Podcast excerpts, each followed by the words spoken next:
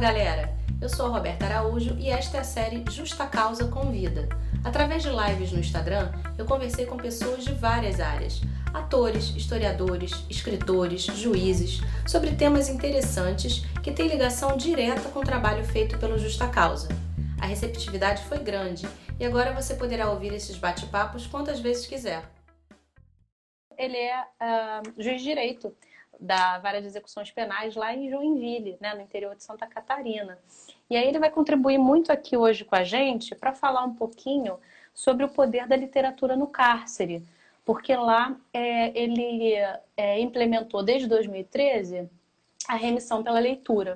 Então a gente vai falar um pouquinho sobre isso, vai falar sobre a importância da literatura. O João escreve bastante crônicas, né? tem vários livros publicados. Então a gente vai bater uma bola sobre isso. E sistema carcerário também, porque é inevitável, né? Vamos lá, então. Quem mandou a pergunta pelo direct, eu já separei, estão todas aqui, olha, na folhinha, eu vou fazer as perguntas. Quem não mandou, não tem problema nenhum, pode mandar por aqui que a gente vai respondendo. Beleza? Então vamos começar, João. A uhum. primeira pergunta, na verdade, é para você, né? Porque eu sei que você lê bastante, né, desde pequeno. Eu queria saber qual é a importância da literatura para um magistrado, para um juiz. Você acha que contribui na hora dele, por exemplo, fazer uma sentença, na hora dele fazer uma audiência? Você acha que isso influencia muito? É, é claro que sim. É, mas eu penso que a literatura ela contribui para todas as pessoas, uhum. é, na, no poder de transformação das pessoas, né? É claro que colocando-me no lugar, né, é, de um juiz, o juiz julga, né?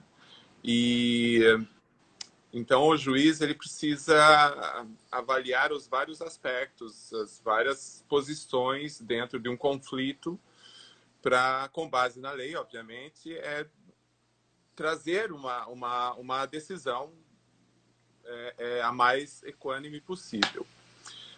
Através da literatura, é, a literatura, o romance, o conto, a crônica, é, a pessoa ela consegue adquirir experiências, consegue desenvolver mais a alteridade. Eu digo por mim. É, eu ingressei na magistratura uh, com 24 anos. Né? Então, é, é, é, jovem, bastante jovem, sem uma experiência de vida. Mas eu tenho certeza que a literatura é, contribuiu para que eu tivesse alcançado maturidade o suficiente para poder atuar como juiz.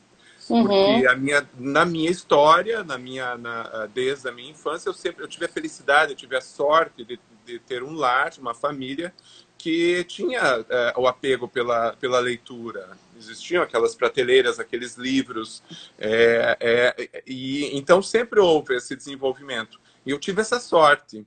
E uhum. uh, muitas coisas na minha vida, uh, quando elas aconteciam, parecia que eu já tinha visto. Uhum. Porque eu já tinha lido a respeito. Então você consegue é, avaliar, se colocar mais no lugar do outro ou não. E eu acredito que então a literatura é sim fundamental para todos, mas é, para a profissão de juiz, especialmente fundamental o hábito da leitura, é, da literatura mesmo, não a, literatura, a leitura técnica, científica apenas, mas a, a literatura como uma forma de, de, de contribuição humanística na formação da pessoa. É uhum. isso. Sim, sim, eu concordo com você totalmente. Acredito que ela nos torna pessoas mais humanas, né? E a questão da autoridade, da alteridade que você falou é, é isso, é muito mais além do que a solidariedade, né? É a alteridade sim. mesmo. Sim, é sim, isso. Alteridade. Uhum, eu me lembro, eu me lembro de, um, de uma crônica que você escreveu. É, não, na verdade, acho que foi, é, foi, foi num livro seu. Não sei se foi publicada. Foi, acho que foi num livro aquele, é, Perdão que você relata um encontro com uma senhora sim, sim, é, no caixa sim. eletrônico. Eu achei aquela história, é, eu acho que aquela história, na verdade, ela reflete um pouco do sentimento de uma pessoa quando ela busca socorro do judiciário, né? Que ela só queria é. ser ouvida. É. Né? é, foi. Esse é da, do livro Diário de Bordo de um Juiz das Causas Humanas. É uma das primeiras crônicas é, que tem ali, chama-se Perdão.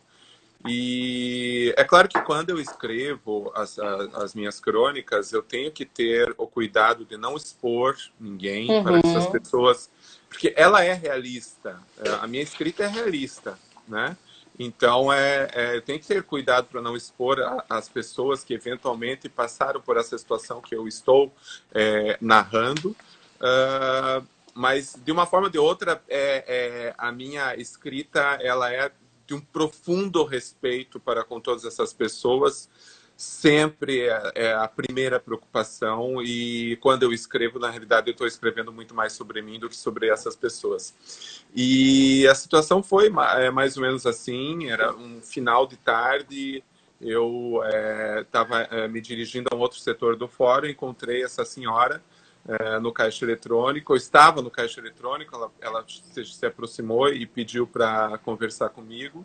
Eu falei que eu não podia conversar naquela, naquele momento e ela de alguma forma insistiu e eu fui uh, incisivo. Eu levantei a voz e falei: esse não é o momento, eu não vou lhe atender agora. E a senhora, por favor, se dirija ao advogado, à defensoria, que eu não vou lhe atender. É, e ela abaixou a cabeça e foi embora. É, e eu fiquei refletindo sobre isso, fiquei é, matutando sobre isso. Uh, ela tinha dito o nome do, do, do, do, detento pelo qual ela queria né, saber algo, e a partir dali eu, eu pedi então que o serviço social tentasse contato com ela e dissesse que ela poderia vir a qualquer hora de qualquer dia que eu a atenderia no meu gabinete com toda a calma do mundo. E ela veio dias depois e ela se sentou e ela relatou a situação do filho dela. É, não tinha muita solução. Uhum. A situação que ela relatava não havia, era uma pena alta, se eu não me engano, deveria ser cumprida. É, e eu expliquei isso a ela, que eu olharia o caso do filho dela, mas que efetivamente pouco poderia ser feito, a não ser acompanhar a execução da pena. E ela me agradeceu muito. E eu pedi perdão uh, pela, pela, pelo meu comportamento naquele momento. Ela entendeu, ela foi muito complacente e agradeceu muito uh, o fato de eu ter atendido. E eu, na realidade, não fiz mais do que a minha obrigação. E eu escrevi sobre isso porque era necessário, porque aquilo estava muito dentro de mim e eu precisava escrever. Sim, sim. E você sabe que isso daí acontece bastante, né? Essa, essa, esse distanciamento, às vezes, que a, a parte, às vezes desassistida né, pelo advogado e, e aflita por uma informação né, daquela pessoa que está presa, ela deve ficar angustiada, né? Querendo só entender também o que, que é aquilo que está escrito ali no, no site, né? É o processo, o processo de Kafka. É assim, esse, esse, esse, livro do Kafka é, é muito claro sobre como as pessoas se sentem ao entrar num fórum de justiça e quando o processo é criminal, mais grave ainda, é, as pessoas que queiram informações, sejam testemunhas, sejam vítimas, sejam acusados, é, as pessoas elas se sentem muito perdidas. E se nós não tivermos calma é, para orientar essas pessoas e, e, e, oferecer os caminhos certos para elas, é, vai ser muito grave, vai ser muito traumática essa passagem lá. Já é traumático o fato de procurar o fórum em razão uhum. do processo criminal e ainda encontrar pessoas que andam de lá para cá, portas que se abrem e fecham, onde está escrito acesso restrito, é, onde uh, advogados passam, detentos passam algemados. É, é, é muito difícil. É, nós temos que, que, que, nos colocar no lugar dessas pessoas e, e eu, eu, em geral, quando eu retorno do almoço, é, é, ali por uma hora, uma e meia, o fórum já está bastante movimentado, eu encontro N pessoas perdidas pelos corredores e eu paro uhum. e pergunto, Deseja o quê? Aí, não, então eu encaminho a unidade judiciária onde ela está precisando, ó, atendam. Então, é, é, todos têm que fazer dessa forma, porque as pessoas têm que ser acolhidas. É, é um serviço público. Sim, sim, com certeza. E aí tem uma pergunta aqui muito legal, acho que é do Eduardo, que está fazendo direito, né? E ele está agora começando a, a aprender as funções da pena. E ele queria saber se você, como magistrado, acredita que de fato há essas funções da pena, de ressocializar, por exemplo, aquelas pessoas que estão ali. Eu tenho um artigo científico que fala exatamente o contrário, né? Que a pena, da forma como. Eu digo um artigo científico não é nada novo, né? Eu fiz uma pesquisa e publiquei, é, que fala sobre a eficiência da pena e para aquilo que a lei uh, determina que ela exista, uh, ela não existe. A pena é algo seletivo uh, no Brasil, decorrendo especialmente um processo histórico de escravidão, de racismo, de patriarcado, de colonialismo. E nós vivemos essa realidade hoje porque nós não fizemos a nossa lição de casa. Uh, agora, é, juridicamente falando, existem lá, para quem é estudante de direito, né, existem as funções da pena, é, que são a, é, a, a, a função geral é, preventiva ou geral é, negativa, especial preventiva, uhum. especial negativa, quer dizer, é aquela situação da, da, da, da, da prevenção geral de, de, de, das pessoas saberem que se elas cometerem um delito, elas responderão e poderão ser penalizadas. Né? Uhum. Né? A prevenção geral, é, é, é, a prevenção especial positiva. A pessoa cometeu o crime, ela é punida, porque assim ela não vai mais retornar a cumprir. E tem todo, toda essa, essa, essa, é, é, é, é esse arcabouço jurídico e teórico para justificar as penas. Quando a gente sabe que absolutamente não é para isso, qualquer um que, que comece a estudar a criminologia, que começa a estudar um pouquinho de Foucault, uh, de Alessandro Barata, mesmo a criminologia de base social, aquela de 1940 da Escola de Chicago, que fala sobre a anomia, sobre uhum. o desligamento do coletivo, é, quando o, o, jovem se desliga do coletivo e ele busca meios é, para alcançar classes sociais economicamente superiores, esses meios não são apresentados, mas eles são apresentados como forma de felicidade, e o jovem, então, não tendo outros meios, ele parte para a marginalidade a partir de um ambiente desestruturado, desorganizado e dividido em castas e classes. É, e depois tem a criminologia crítica, a partir de Foucault e vários outros é, autores.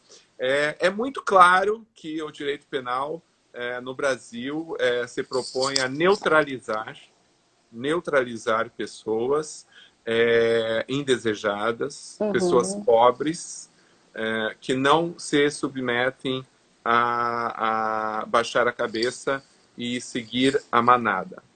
Não é, não, isso não significa que se justifique a violência. Absolutamente. As pessoas costumam dizer assim: ah, mas então você está justificando um assalto, um, um, uma morte, um homicídio. Não é isso. É uma compreensão histórica uhum. do motivo pelo qual nós chegamos àquele ponto de uma pessoa num semáforo apontar a arma para alguém dentro de um carro e matar essa pessoa.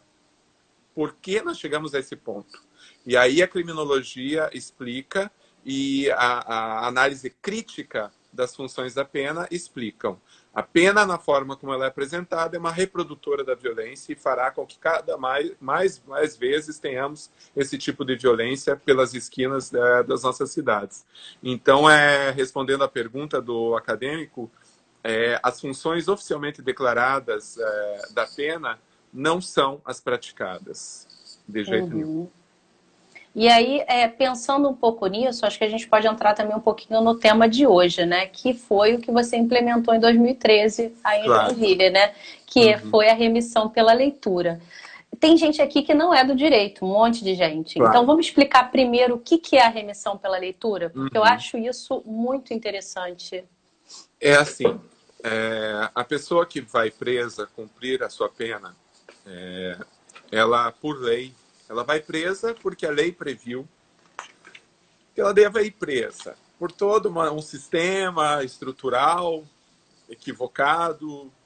O Brasil tem mais de 800 mil pessoas presas para metade de vagas. É, o fato é que é, a justificativa para colocar essa pessoa atrás das grades é a aplicação da lei. Porém, no momento em que essa pessoa pisa atrás das grades, a lei deixa de existir. Porque a mesma lei que determina a prisão é a mesma lei que diz quais são as formas de cumprimento da pena. E a lei diz que a, a pena deve ser cumprida, aí a função declarada da pena, para o fim de retorno dessa pessoa à sociedade de forma harmônica.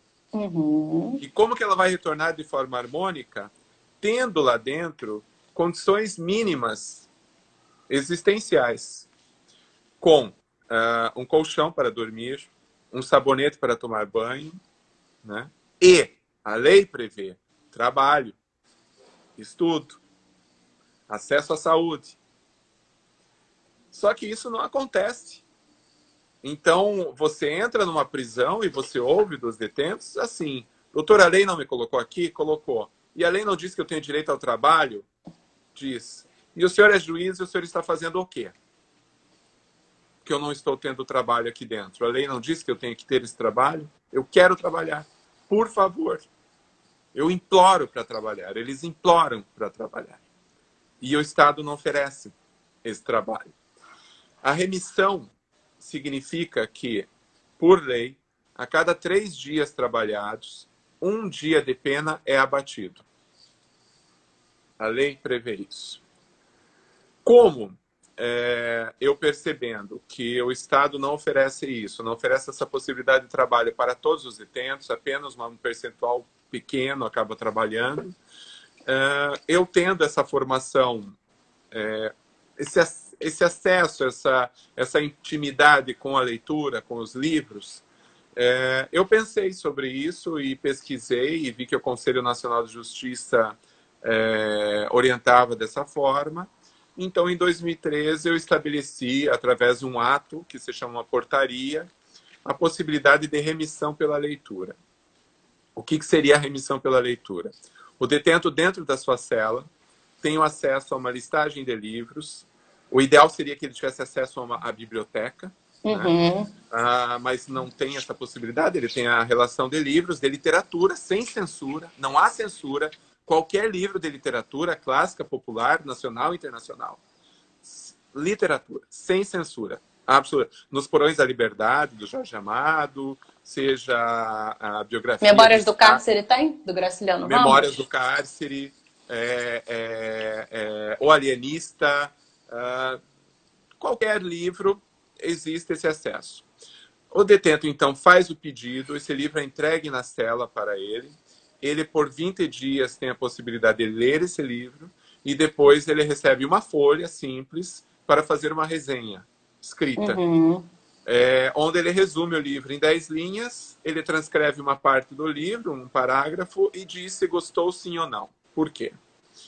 Essa resenha ela é pega se tem professor na unidade, o professor ao lado do trabalho de ensino dele, ele faz análise dessa resenha, uma vez que não seja plágio, não é uma prova, não é nada disso, apenas leu.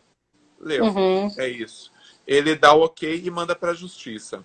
Quando faltam professores, não, não há essa mão de obra, existe um convênio com a universidade local, que é a Universidade Regional de Joinville, com o Instituto ProLer, e alunos é, de letras, é, de história, de licenciatura, fazem análise dessas resenhas e também dando ok, mandam para a justiça.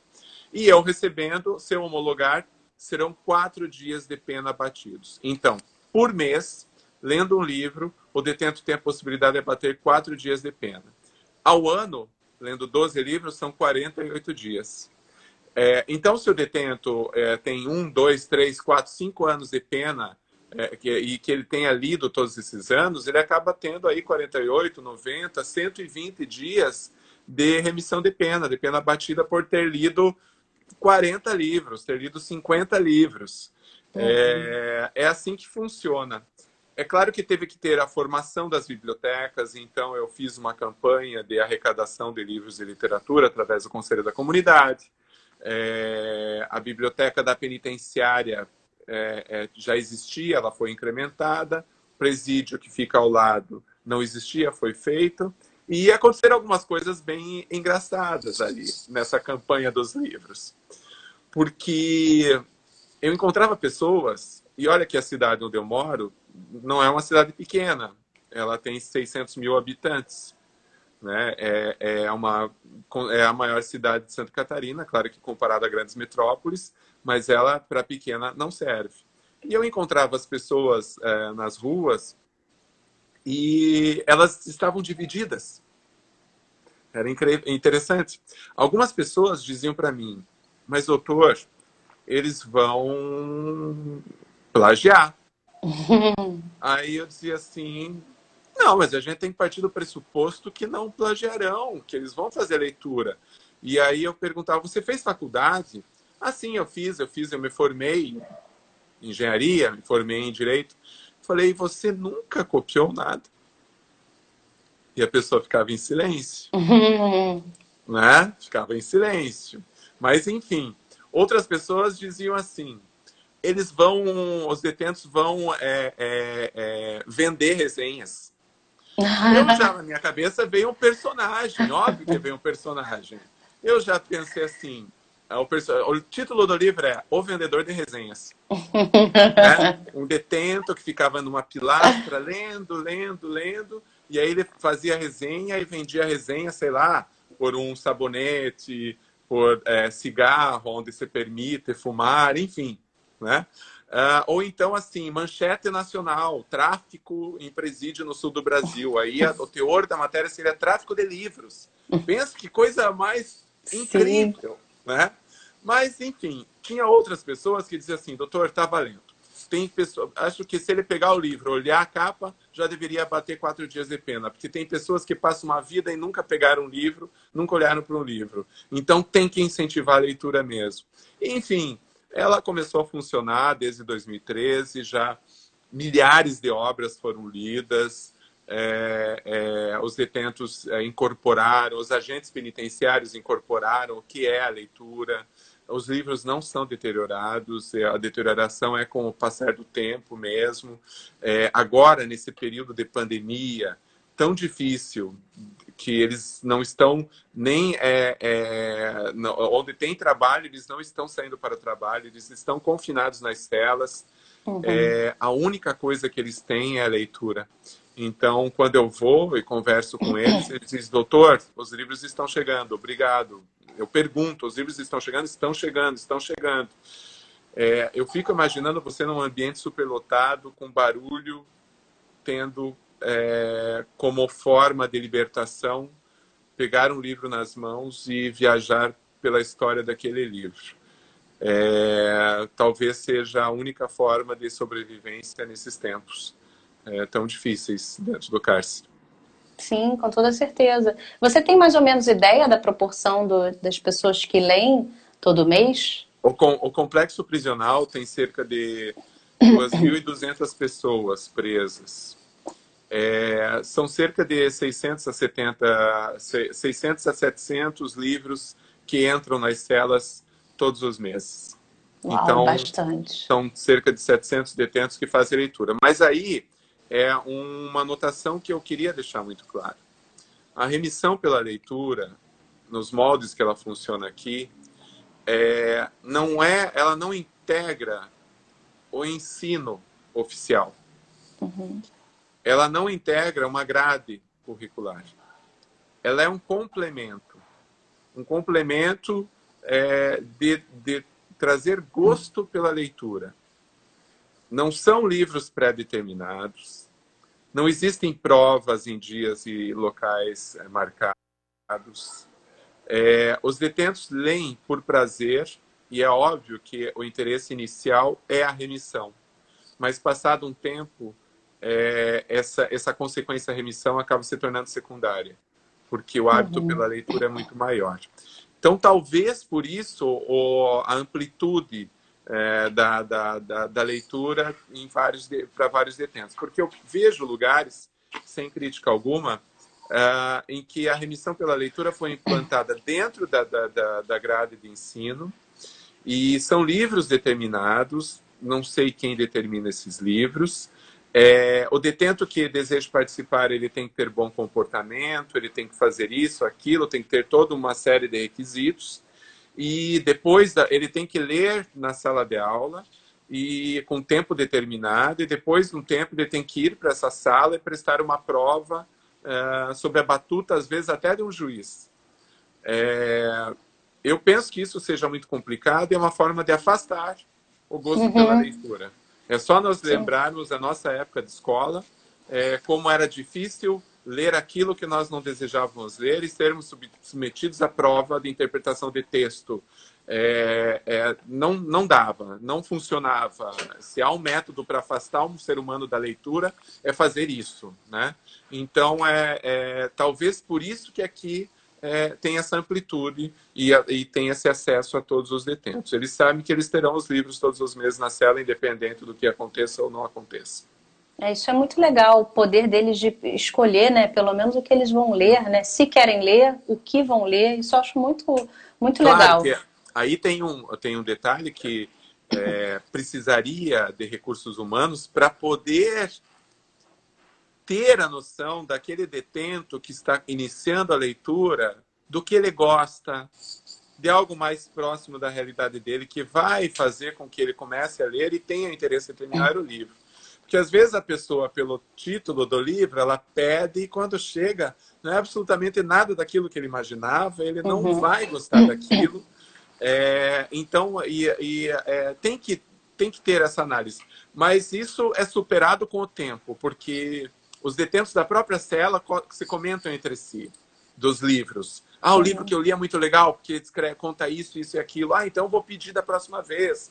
Então há esse, esse, essa, esse diálogo entre eles e acaba, eles acabam, chega, acabam chegando neles os livros que eles efetivamente é, gostam.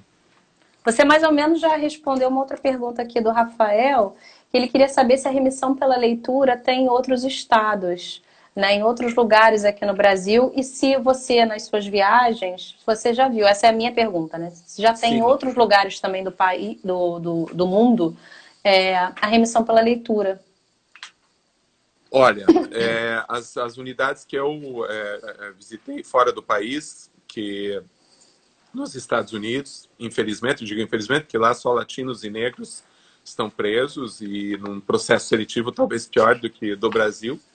Uh, mas na Europa, que foi na Itália, na França, na Alemanha, eu não vi, eu vi esse acesso à leitura, mas não essa, onde eu estive, essa possibilidade de abater a pena pela uhum. leitura.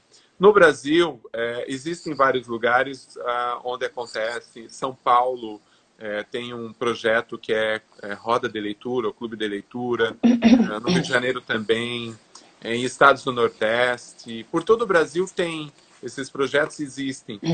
A diferença, a, a, onde eu nunca encontrei algo semelhante é o que é, é, é, é, fomentado e é praticado aqui na região de Joinville é dessa forma, de amplo acesso uhum. nos livros.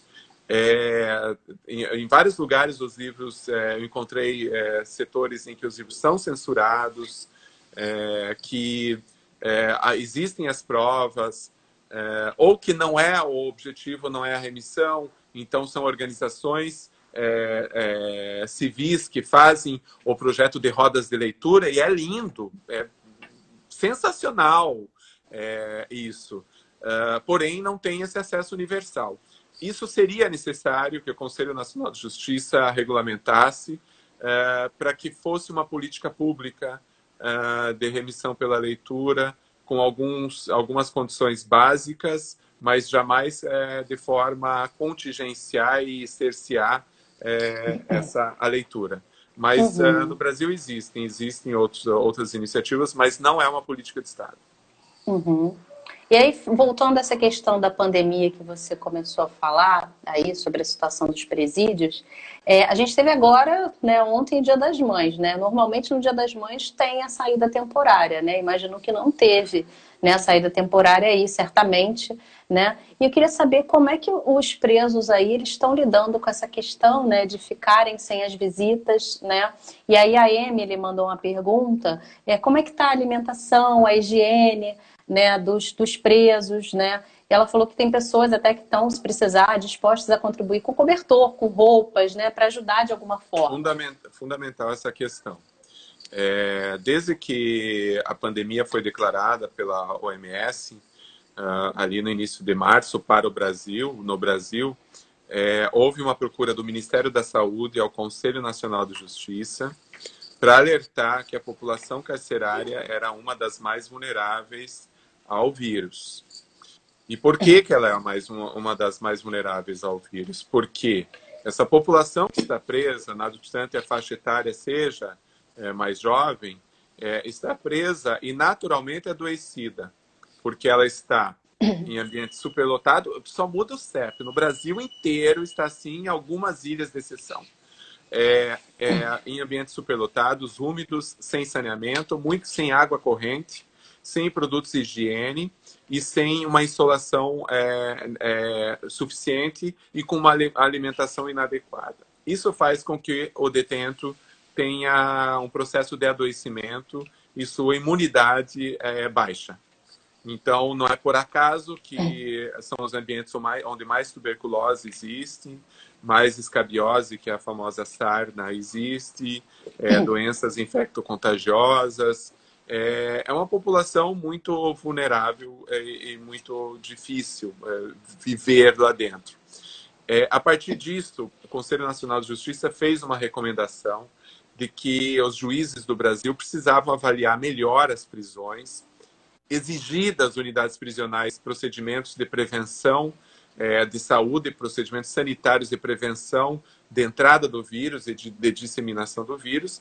E isso só poderia ser feito se uh, houvesse espaço de triagem. Porque vocês imaginem, num ambiente superlotado, onde não cabe ninguém, alguém que for é, que seja preso hoje e a, tem a prisão é, em flagrante convertida em prisão preventiva, será levado, essa pessoa será levada a unidade prisional onde é, não existe sala para triagem. Não existe um, um ambiente onde ele possa ficar separado por um período. Ele vai ser colocado no sistema e vai, ou se ele estiver infectado, ele vai infectar todo mundo. Uhum. Então, a partir dali, pelo menos aqui onde eu atuo, é, junto com uma, um diálogo muito sério e ponderado com o Ministério Público, com as direções prisionais, é, seguindo a recomendação do Conselho Nacional de Justiça, é, eu autorizei uma série de prisões domiciliares de mulheres, né, é, idosas, é, é, com crianças pequenas que precisavam da sua presença. É, mulheres grávidas eu sempre autorizei a prisão domiciliar, né, independente de Covid ou não. É, idosos, pessoas doentes com diabetes, com problemas no coração, hipertensos, desde que hajam elementos médicos a indicar o problema de saúde dessa pessoa, eu autorizei as prisões domiciliares. E pessoas em regime semiaberto, que são aquelas que já saem durante o dia para trabalhar e retornam à noite para a prisão, é, cujas a, o regime aberto, aquele de prisão domiciliar, estava próximo, eu autorizei também prisão domiciliar desejada. Isso diminuiu drasticamente, em cerca de 20% a população carcerária do Joinville, e permitiu, então, que tanto na penitenciária quanto no presídio abrissem espaços de triagem. Ou seja, novos presos estão permanecendo em quarentena, com banho de sol, com acompanhamento da saúde, dos setores de saúde, porque aqui, felizmente, tem é, profissionais da saúde trabalhando lá dentro. E então, se passar da quarentena eles não apresentarem sinal nenhum, eles então ingressam no sistema. Ao lado disso, em todo o Brasil, basicamente, houve suspensão de visitas, e suspensão da entrega dos jumbos, das bolsas de alimentos, pelos familiares. E a, a, a pandemia veio a trazer uh, um escancaramento do descaso do Estado para com as pessoas que estão presas. Porque o fato das visitas serem suspensas é, e as bolsas jumbos serem entregues comprovou que a alimentação que o Estado fornece não é suficiente. Uhum. A alimentação que o Estado fornece é insuficiente e depende, o Estado sempre, sempre dependeu das famílias levarem itens de higiene e alimentos. E eu indo na prisão, eu percebi que eles estavam passando fome. Uhum. Com três é, é, alimentos por dia: um café da manhã, um almoço e um jantar às cinco da tarde. Só que naquelas marmitas que, por muito embora os recursos humanos, nutricionistas trabalhem, suem a camisa, eles não podem fazer milagre. Eles têm que trabalhar com o que o Estado apresenta para eles, é, é, né? É, através de empresa terceirizada ou não. Então, essa alimentação não era o suficiente. E eu demandei, exigi que o Estado, pelo menos aqui em Joinville, isso aconteceu, implementasse um, uma quarta alimentação. Então, hoje, é, é, houve uma atenuação da questão da, da, alimentação. Tem o café da manhã, tem o almoço, tem é, um, um, lanche da tarde e um jantar mais tarde, que é às 8 ou 9 horas da noite. Então, essas quatro alimentações acabaram suprindo, uh, não satisfatório, não com perfeição, mas amenizando um pouquinho a fome. No que se refere à visita, esse também é outro problema sério.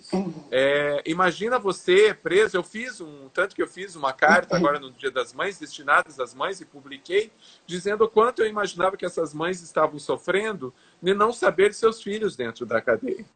E como que, e como que eu poderia dizer que eles estavam bem lá se o ambiente é superlotado, é difícil, soaria falso.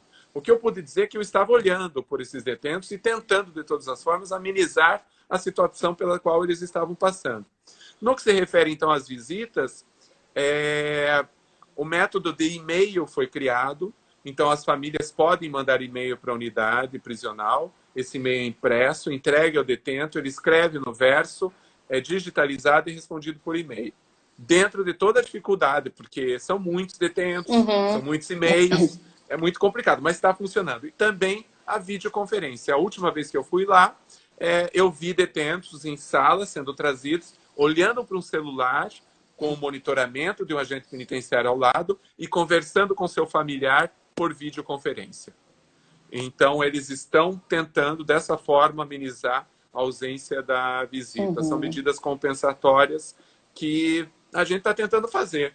Mas eu sei que o uhum. Brasil é muito grande, que muitas unidades prisionais não têm essas possibilidades, não tem recursos humanos para isso. É, a situação prisional no Brasil sempre foi é, um colapso, sempre foi.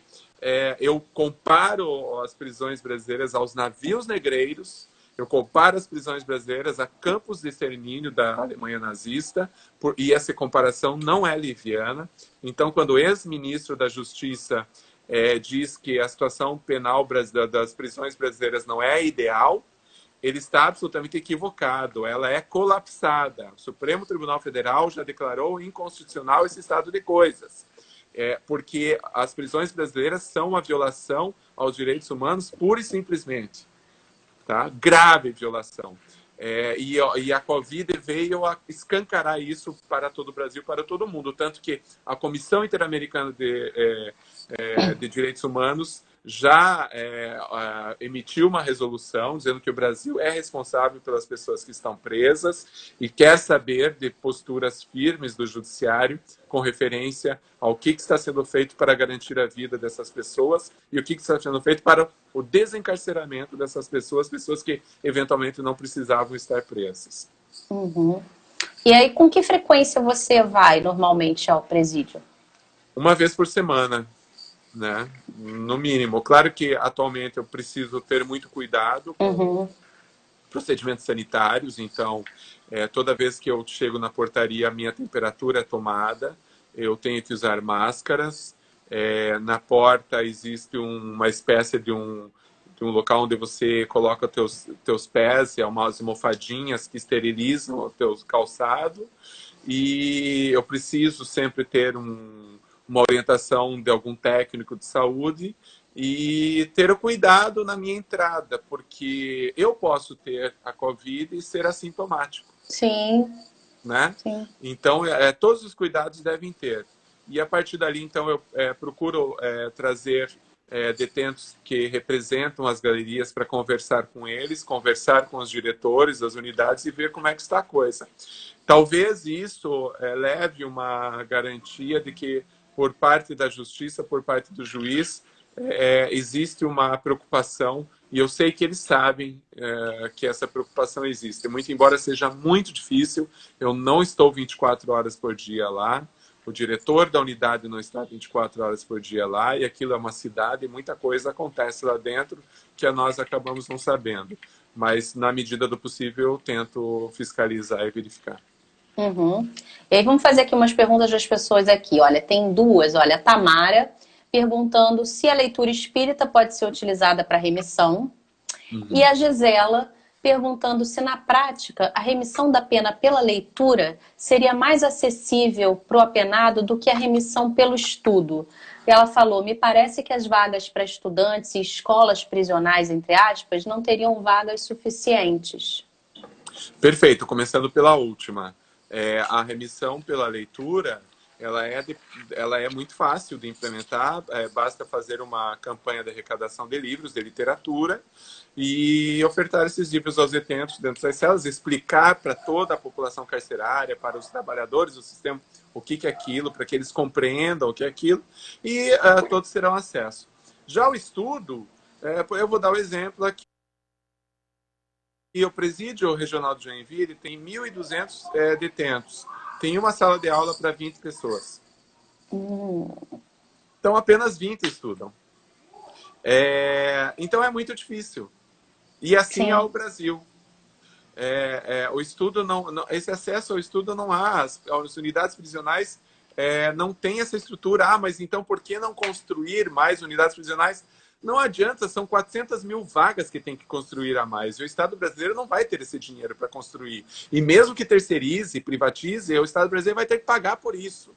Então, essa, esse cálculo matemático não fecha. Os economistas sabem, quando eu vou em ambientes é, é, é comerciais e industriais, eu explico isso, eles entendem muito bem que essa conta não vai fechar. Não vai fechar. Então, é, é, não há solução que não passe pelo desencarceramento.